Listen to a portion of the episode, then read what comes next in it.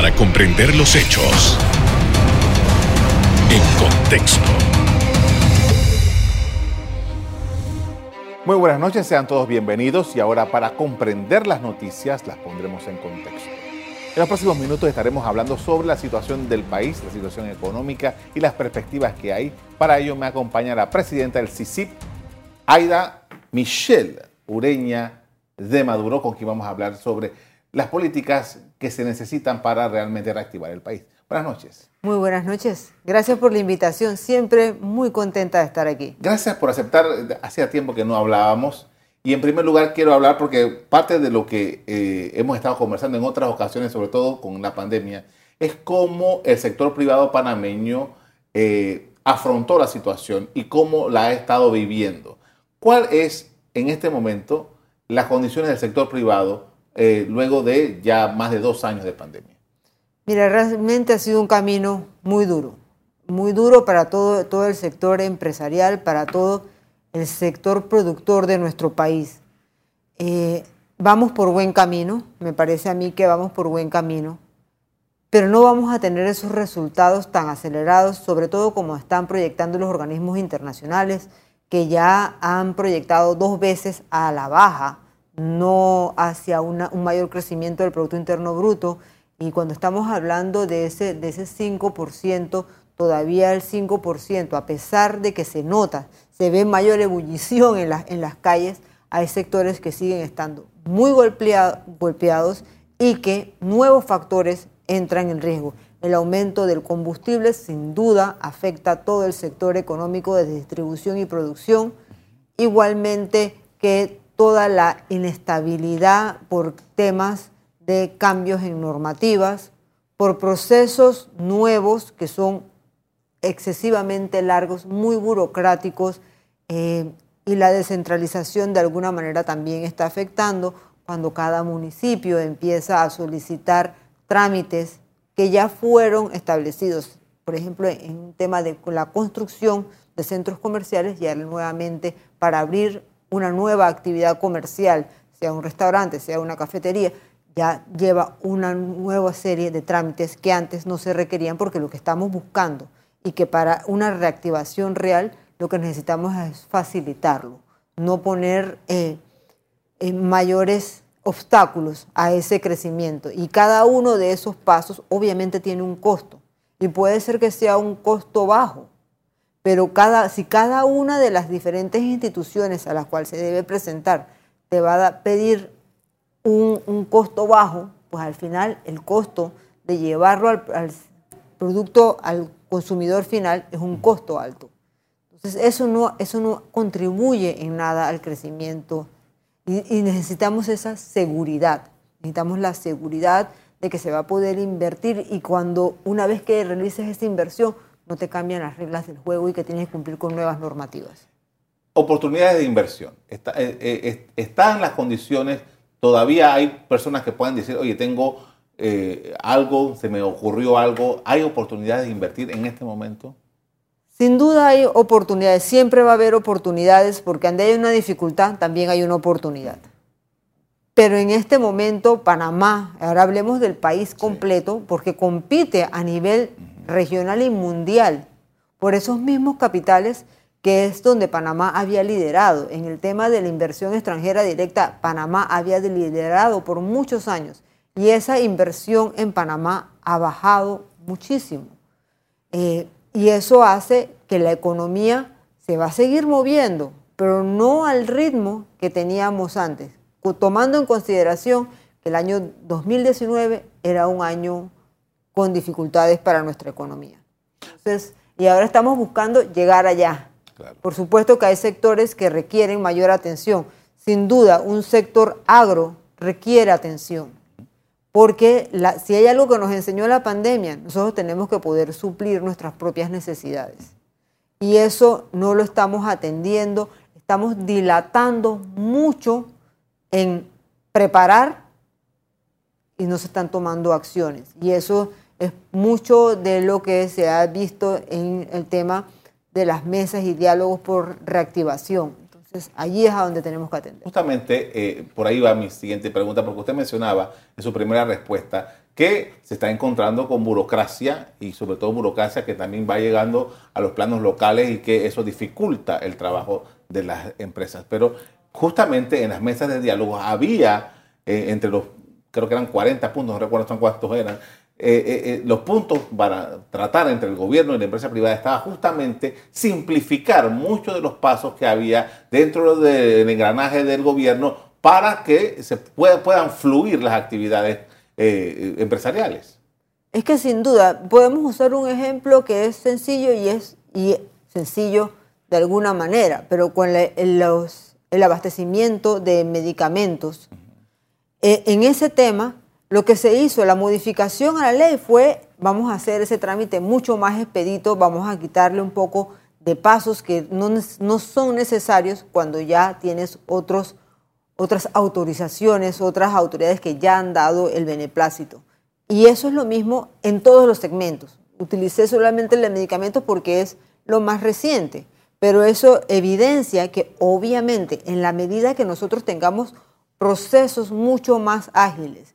Si la, entidad debe, para decir, hablar de un pas y salvo, y la misma entidad es la que lo provee, pues lo podemos hacer en una sola entrada. No tenemos que tener varios pasisalvos de varios lugares, pedir documentos con, con sellos frescos que ya no se usan, eh, recibir firmas eh, digitales, no necesariamente tienes que recibir firmas frescas, porque tienen una validez y están garantizadas en los sistemas. Si estamos hablando que quieres tener una facturación, una facturación que sea electrónica, entonces ¿por qué no vas a aceptar que todos los procesos fluyan en esa misma manera?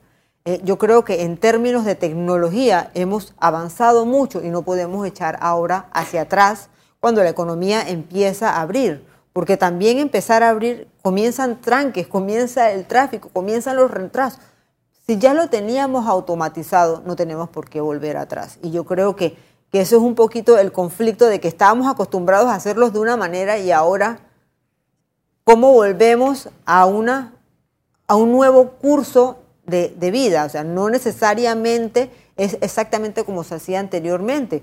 O sea, tenemos la bendición de que esta, esta entrevista pueda ser presencial y que no sea virtual pero podemos tener ese híbrido y eso mismo es lo que tenemos que hacer con los sistemas. Ya lo avanzamos, no echemos hacia atrás. Una de las cosas, por ejemplo, hace un par de semanas veía un titular en el periódico que decía, gobierno pagará deuda con contratistas 150 millones de dólares. Creo que por ahí era la, cifra. Eh, es como una gran noticia, o sea, que el gobierno pague.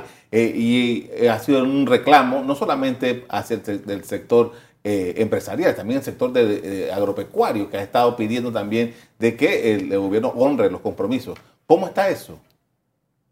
En espera de que se honren los compromisos. Yo creo que esa es la parte que realmente, si queremos realmente reactivar la economía, hay que cumplir con todos los compromisos que se han estado pactando a través del tiempo.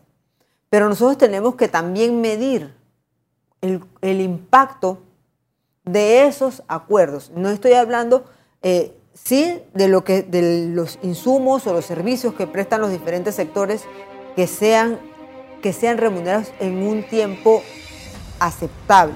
Y eso es, va exactamente a lo que me refería de los procesos. Todas las autorizaciones de pago y, y el ciclo que deben avanzar es lo que realmente mantiene sin poder cumplir esos compromisos. Con esto vamos a hacer una primera pausa para comerciales. A regreso seguimos hablando sobre la situación del país desde el punto de vista empresarial. Ya regresamos.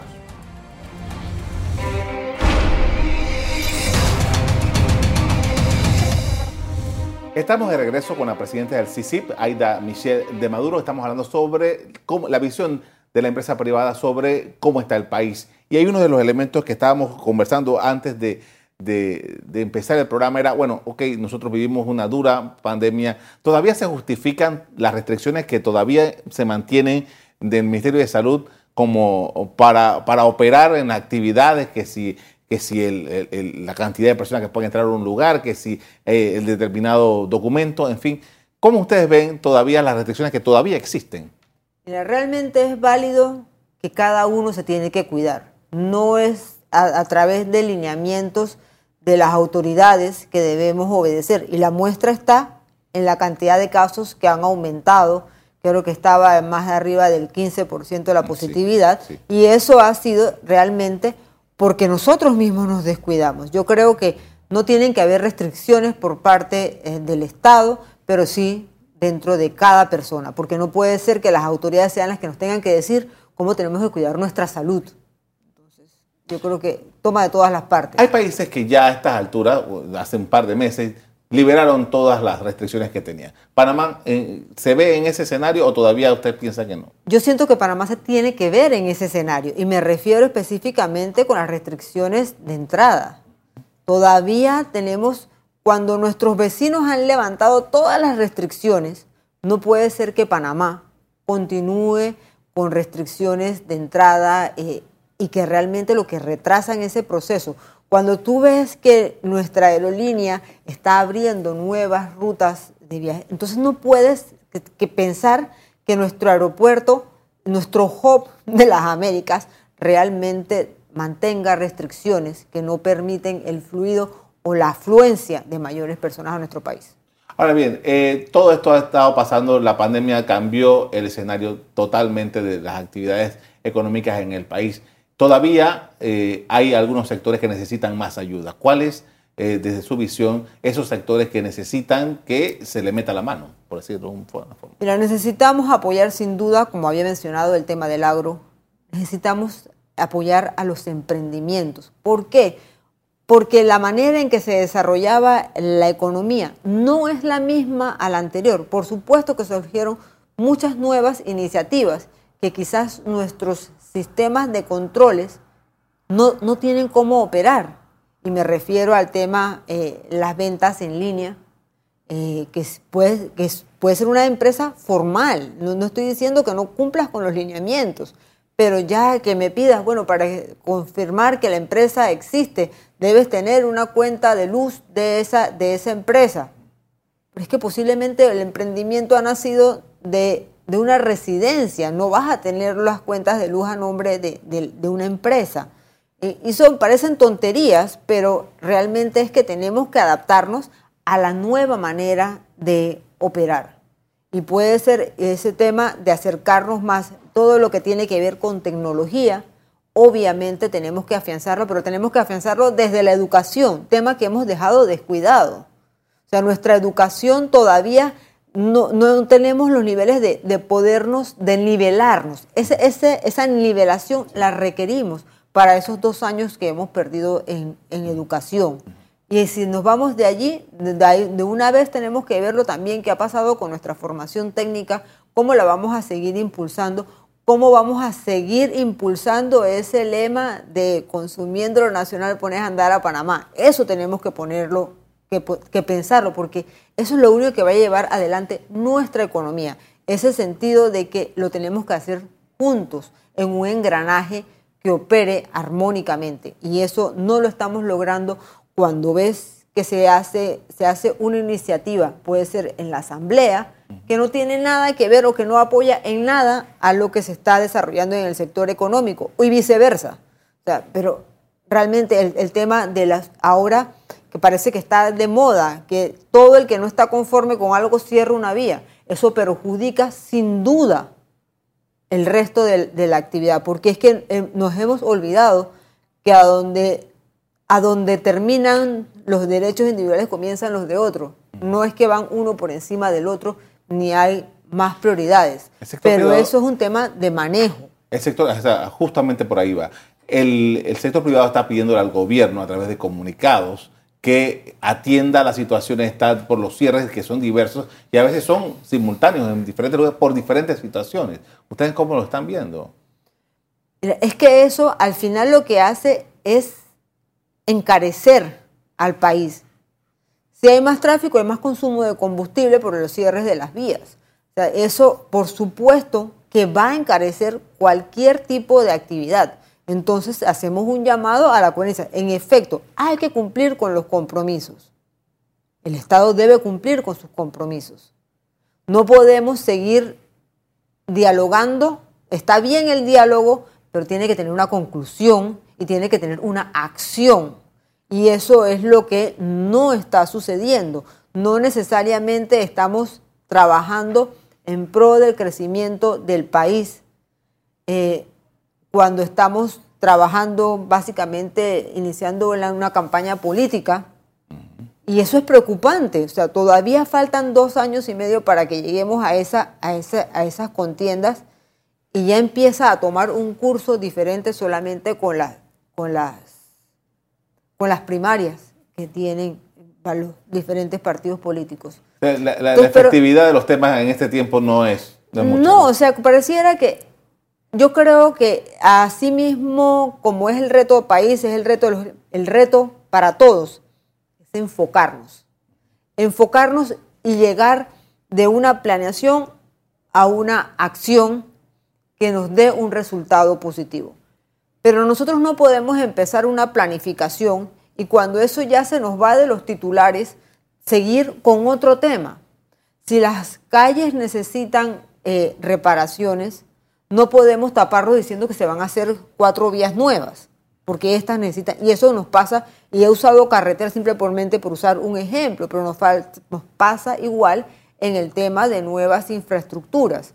Eh, ahora tenemos que llevarlas todas adelante de manera paralela. No podemos, se entiende que el país tiene que crecer, pero las acciones tienen que llevarse para lo que teníamos pendiente, poderlo concluir pero también poder llevar entonces nuevas iniciativas. Por esto vamos a hacer una segunda pausa para comerciales. Al regreso seguimos hablando sobre temas de economía y cómo la empresa privada está viendo el país. Ya regresamos.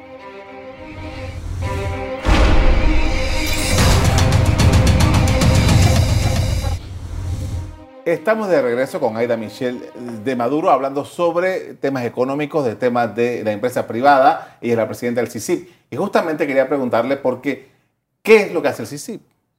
El CICIP es un centro de pensamiento. Realmente lo que su mayor reto es incidir en esas pensamientos, en esas ideas que lleven adelante la economía del país, en todas las áreas. O sea, Podemos hablar de temas, de temas ambientales, igual como eh, de temas de, asamblea legislativa, como términos eh, en los que se debe llevar adelante una transacción. De, hecho, tanto es así que el CICIP incidió en el título del canal. O sea, es una institución, una organización empresarial fundada en 1955 que realmente a través de la historia ha impactado la economía del país por quienes la conforman, todos eh, empresarios de eh, diferentes factores de la, economía, pero que a través de sus experiencias han logrado incidir en el mejor desempeño del país.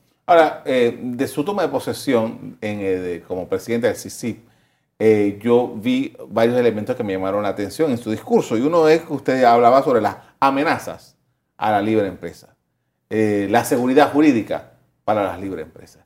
Eh, ¿Y qué es lo que usted eh, se está refiriendo? ¿Qué es lo que está pasando? ¿Cuáles son esas amenazas? ¿Cuáles son esos atentados a la seguridad jurídica? Bueno, el, Estado, si bien es cierto, y si habláramos de las transnacionales, en efecto es importante llegar al mejor resultado posible para el país.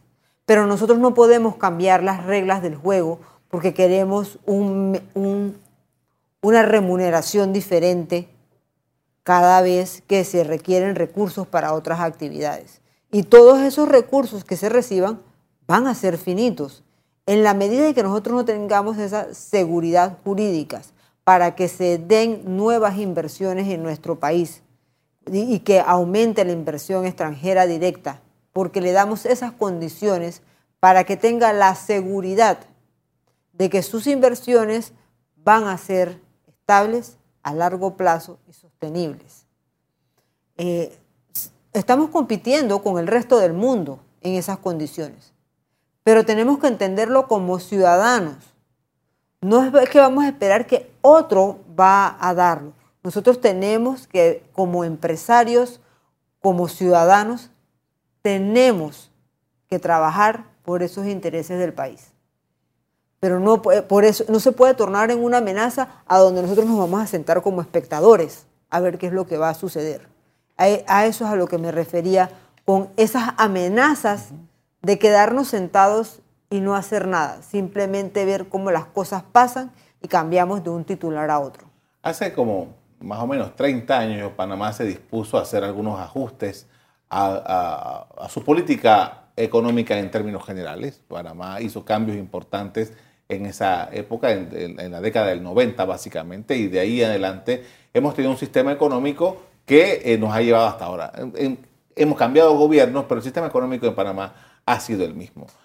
¿Cuáles son los elementos que usted ve en ese sistema económico panameño que ahora, eh, si eso necesita algún ajuste o si eso realmente funciona para el país que eh, usted está aspirando a que tengamos? Si nosotros hablásemos, como habíamos mencionado, del tema de procedimientos, obviamente tenemos que hacerlos mucho más ágiles. Y eso pasó en, casualmente cuando lo mencionaste en el 90. Se empezaron a hacer, a crear empresas mucho más fáciles, con mucho menos trámites y muchísimo menos requisitos. Eso no quita los controles, pero ahora estamos echando hacia atrás a donde un permiso ya no lo tienes. Todas las leyes hablan de una ventanilla única y lo voy a traer solamente como ejemplo, pero esa ventanilla única en muchos casos es solamente está en papel, no se ha podido ejecutar. Entonces eso es lo que va retrasando ese desempeño de, de una libre economía de mercados, a donde haya una libre competencia. Pero cada vez empezamos a cerrar con mayores restricciones. Y me refiero a restricciones eh, ya sea por, por, trámites o por nuevos requisitos para, para los tiempos de emisión de, de, trámites, ya sea registros sanitarios, eh, ya sea permisos de construcción, eh, todo eso va mermando en los periodos en que se puede ejecutar, hasta darme el permiso para poder iniciar operaciones. Todo eso va mermando la economía a lo largo. Usted, además de ser la presidenta del CICIP, es la presidenta de la Junta Directiva de la Caja de Seguro Social, una institución que eh, no deja de estar siempre en el ojo público por una u otra razón. Usted ahora que está en la Junta Directiva de de, esta institución. ¿Qué es lo que está viendo ahí? Una institución que requiere cambios, o sea, requiere ser mucho más ágil, mucho más productiva, mucho más tecnológica, mucho más eficiente. Es una, es una institución que tiene una planilla de mucho más de 36 mil eh, servidores públicos, donde se maneja un presupuesto de arriba de 6 mil millones de dólares anuales. Entonces, eso no se puede manejar de que no sea automatizada para poder tener respuestas inmediatas. Y eso hablamos de informes financieros, de procesos de compras, de eh, prestaciones de servicios, de control de citas, de poder ofrecer lo que realmente está, lo que demanda, porque realmente se está, todos los que contribuye, contribuimos a la caja del Seguro Social, demandamos de ella que ofrezca los servicios por los cuales se está contribuyendo a esta institución. Que esa parte, no estamos hablando de, un ministerio y solamente voy a hacer una comparación porque eh, la caja del Seguro Social debe ser sostenible. No es como un ministerio que es parte del engranaje de gobierno y no genera ingresos. La caja del Seguro Social sí genera ingresos. Muchas de las críticas que se ha hecho a la caja de Seguro Social por diversas razones apuntan hacia la junta directiva. La junta directiva, la responsabilidad de la junta directiva frente a las situaciones que no se solucionan. Realmente, usted en la junta directiva, ¿cómo lo ve? Mira, yo creo que hay que entender primero cuáles son las funciones reales de la Junta Directiva, porque sin duda no se tiene un conocimiento claro y pleno de cuáles son las funciones de esta Junta Directiva. La Junta Directiva tiene un rol estratégico, como en cualquier otra institución, una Junta Directiva. Pero la Junta Directiva no es un departamento más de la caja del Seguro Social. Eso hay que cambiarlo. Para que esta Junta Directiva realmente pueda cumplir con ese rol. Porque una cosa son las obligaciones que, le, que emite la ley 51 para la junta directiva y otra cosa son las herramientas que pueda tener esa junta directiva para cumplir con los lineamientos que exige la ley. Y un ejemplo. la ley habla de la obligatoriedad de que se emitan las listas de morosos cada seis meses y que la Junta Directiva debe fiscalizarlo. La Junta Directiva, en efecto, debe mandar las notificaciones. Pero si me manda las notificaciones y no se emiten cada seis meses, porque, y no porque no se quiera, ojo, no se pueden emitir porque eh, no se tienen los sistemas para poder realmente depurar las listas de morosos, no se tienen los controles para poder eh, realmente darle seguimiento a esas deudas que se, que, a lo que se le adeuda a la institución. Y eso solamente es uno de los tantos, de los tantos procesos. Igual cuando se piden eh, los informes a la Junta Técnica Actuarial. Si los informes financieros no son entregados a tiempo, la ley no hace diferencia si estábamos en pandemia o no estábamos en pandemia. Entonces, esos son los temas que realmente la institución debe atender. El tema financiero, la, caja del Seguro Social requiere una reestructuración estructural, más allá del programa de IBM, que es lo que está en el ojo de la tormenta. Le agradezco mucho por habernos acompañado esta noche para hablar de estos temas, muy amable. A usted también le agradezco por haber sintonizado nuestro programa. Los invito para que sigan en sintonía de EcoTV. Buenas noches.